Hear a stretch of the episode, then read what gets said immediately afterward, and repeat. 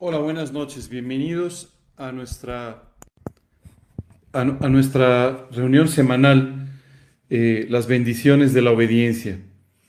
El día de hoy quisiera compartir con ustedes un versículo en el libro de, de Primera de Corintios. Esta, esta epístola, esta carta que el apóstol Pablo mandó a los creyentes de esta ciudad, Corinto, donde no solamente quería confortarles, pero también quería transmitirles una enseñanza muy importante para sus vidas. Es importante notar aquí cómo el apóstol Pablo nos va a hablar de varios temas que en general no son naturales para nosotros, pero que sin embargo son parte de una vida cristiana, de una vida espiritual al lado del Señor Jesucristo los versículos anteriores, el apóstol Pablo ha estado hablando sobre la vida y la muerte, sobre el efecto del pecado en la vida de los creyentes, en la vida de los hombres en general. Y finalmente, en el versículo 57 del capítulo 15 dice, Mas gracias sean dadas a Dios, que nos da la victoria por medio de nuestro Señor Jesucristo. Sabes, cuando yo escucho la palabra victoria, siempre pienso en una lucha, en un eh, combate, eh, en una situación difícil en la que hubo que trabajar en contra de la adversidad. Y la Biblia dice que nos va a dar la victoria, pero esta victoria va a ser siempre por medio del Señor Jesucristo. Y esto, esto te lo quiero comentar porque el siguiente versículo nos habla de estas cosas que debemos considerar en la vida cristiana, pero ninguna de ellas sería posible si tú y yo no viviésemos en la victoria que nos da el Señor Jesucristo. El versículo 58 del capítulo 15 de 1 de Corintios dice lo siguiente. Así que, hermanos míos amados, estad firmes y constantes, creciendo en la obra del Señor siempre, sabiendo que vuestro trabajo en el Señor no es en vano. Me gustaría aquí explicarte algunas cosas de este versículo que pueden ser claves para ti y para mí. Primero dice, así que hermanos míos amados. Aquí hay algo muy importante que tenemos que entender, y es que para ser hermano de alguien, tienes que tener el mismo Padre. Y en este caso en particular, Dios nos habla de cómo tú y yo podemos ser hermanos cuando somos hechos hijos adoptados por Dios para que de esta manera pasemos a ser parte de la familia espiritual. Dice la Biblia, mas a todos los que le recibieron, a los que creen en su nombre, les dio potestad de ser hechos hijos de Dios. Así que Dios nos da la posibilidad, la potestad de ser hechos hijos de Dios cuando lo recibimos cuando creemos en su nombre. Si tú has invitado a Cristo a tu corazón, si es tu Señor y Salvador personal, entonces tú eres un hijo suyo. Y cuando Pablo se refiere a hermanos míos, Pablo estaba dirigiendo estas palabras a otras personas que, como él, habían invitado a Cristo a sus vidas y estaban viviendo bajo el cobijo, bajo el cuidado, de este Padre Celestial. El día de hoy quiero decirte que esta, esta expresión es muy importante, porque tradicionalmente nosotros decimos que todos somos hijos de Dios. Es un refrán, es una forma de hablar. Pero la realidad es que la Biblia nos dice que solo los que lo recibieron, los que creen en su nombre, tienen esta potestad de ser hechos hijos de Dios. Pablo hablaba entonces con otros creyentes refiriéndose a ellos como hermanos suyos. El día de hoy quiero dirigirme a ti, hermano mío, que has conocido a Cristo y que hoy estás viviendo para Él. Y si aún no has tomado esta decisión, si aún no has sido hecho hijo de Dios, te invito a que tomes la decisión de pedirle a Dios perdón por tus pecados e invitarlo a tu vida como tu Señor y Salvador personal. El apóstol Pablo continúa diciendo, amados. Y esto es algo realmente que toca nuestro corazón. El apóstol Pablo se refería a sus hermanos en Cristo, a otros creyentes en Cristo, como amados. Y la realidad es que Dios quiere que tú y yo nos amemos con el amor del Señor Jesucristo. Por supuesto, tú y yo somos diferentes, seguramente. Tal vez te gusta otro color, no el que yo utilizo en esta noche. Tal vez tienes otros gustos, otras inclinaciones naturales, pero de cualquier manera, no importa qué tan parecidos o qué tan diferentes tú y yo seamos, Dios nos dice que debemos amarnos. Es más, cuando Jesús oraba en el huerto de Getsemaní, tan solo unas horas antes de caminar a la cruz del Calvario, Jesús oraba al Padre, pidiéndole que fuésemos uno entre nosotros y uno con Él, como Jesucristo y el Padre son uno. Dios quiere que entre nosotros haya un profundo amor, una profunda comprensión, más allá de nuestras diferentes formas de ser, más allá de nuestras diferentes maneras de vivir, que tengamos un amor genuino y profundo los unos por los otros. ¿Sabes? Esto es un gran termómetro de la vida espiritual. Porque cuando tú y yo estamos viviendo para Cristo con todo nuestro corazón, en forma natural amamos a nuestros hermanos. Cuando tú y yo quitamos los ojos de Cristo, aparecen las diferencias. Aparecen aquellas cosas en las que no estamos de acuerdo y entonces empieza a haber división y distancia donde debería haber amor y una cercanía. Hoy te invito a que revises cuál es tu actitud hacia tus hermanos en Cristo. Te reviso, te, invito a que revises cuánto amas realmente a tus hermanos. Muchas veces lo decimos de palabra, pero lo que la Biblia nos dice es que Dios está buscando personas que de todo corazón vivan estas enseñanzas. Hoy tú tienes que revisar en tu corazón si realmente amas a tus hermanos. O si los criticas, los censuras y estás simplemente encontrando la forma de separarte, de distanciarte de ellos. El amor entre los hermanos es una de las cosas más agradables que existen. Dice un versículo, mirad cuán bueno y cuán agradable es ver a los hermanos vivir juntos en armonía. Pocas cosas hay más agradables en la vida que el tener esta relación con tus hermanos en Cristo. Y continúa el versículo diciendo, estad firmes y constantes. Y aquí te quiero hablar de estos dos conceptos porque son muy importantes. El primero de ellos dice, estar firmes. Sabes, uno de los problemas que a veces tenemos los creyentes en Cristo es un exceso de flexibilidad. Y no me refiero a que seas flexible en tus relaciones con otras personas, lo cual sería extraordinario, pero más bien que no seas flexible en cuanto a tu manera de creer, en cuanto a tus principios.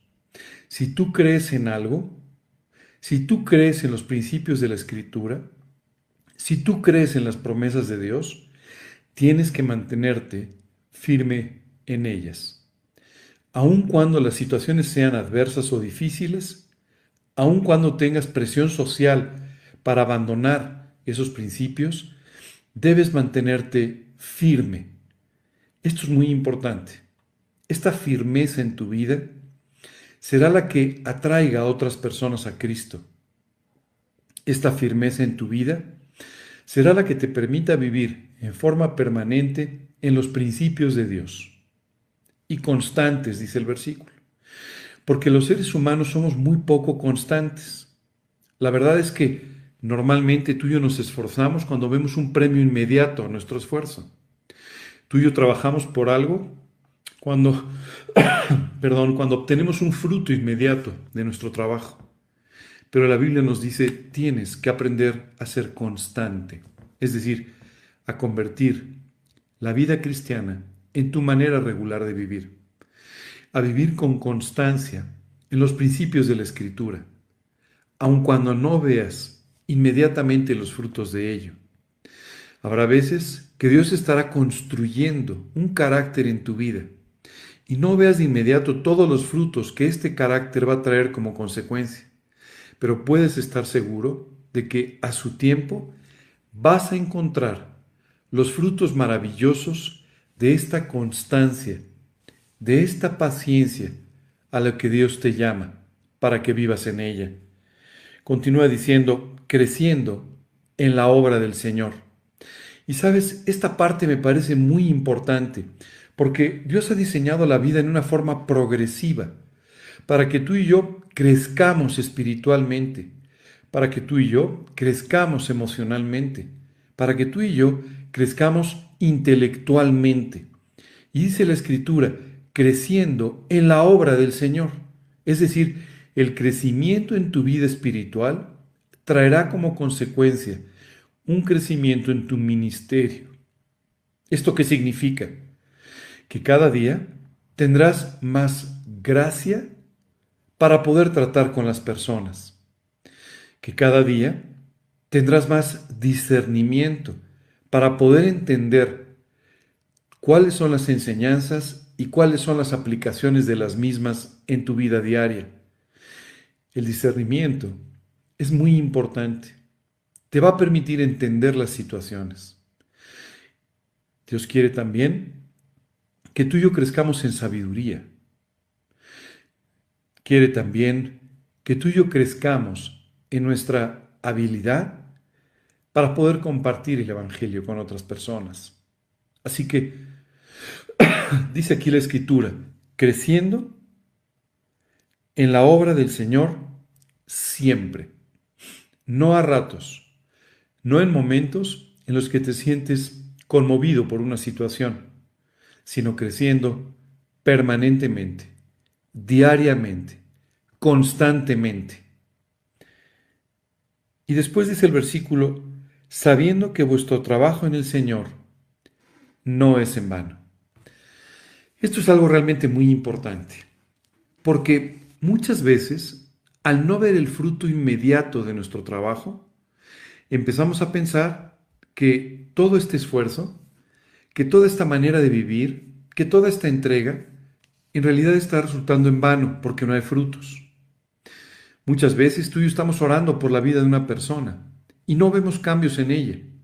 Pero no importa lo que tú estás viendo o alcanzas a percibir, de todos modos está viendo cambios en su corazón que a veces no son perceptibles para ti ni para mí. Muchas veces hay cosas muy profundas que Dios está haciendo en la vida de las personas que no son perceptibles para ti. A veces Dios tiene que trabajar por mucho tiempo para convencer a una persona de su necesidad de venir a Cristo o para convencer a una persona de su necesidad de entregarle su vida y vivir por completo para Él. A veces, Dios está haciendo un trabajo de construir un carácter en tu propia vida del cual no eres completamente consciente, hasta que las circunstancias permiten que se vea lo que Dios ha hecho y de lo cual no eras completamente consciente. Así que confía en el trabajo de Dios no te desalientes, aunque no veas frutos inmediatos. Permanece fiel, permanece firme, sigue en forma constante, creciendo en la obra del Señor, con la convicción, con la certidumbre de que tu trabajo en el Señor no es en vano. Dice un versículo, hablando de aquellos que predican el Evangelio, andan, harán, eh, irán andando y llorando los que siembran la preciosa semilla, pero volverán con gozo trayendo sus gavillas. Esta es la forma en la que Dios quiere que aprendamos a servirle, por convicciones, por principios, teniendo la certeza, la seguridad de que la obra de Dios no es en vano. Simplemente Dios está haciendo su trabajo en formas que a veces no entendemos y está haciendo su trabajo para llevar a las personas a un encuentro personal con Cristo en un momento dado de su vida. Siempre me ha impresionado darme cuenta de cómo Dios es tan constante trabajando en la vida de las personas.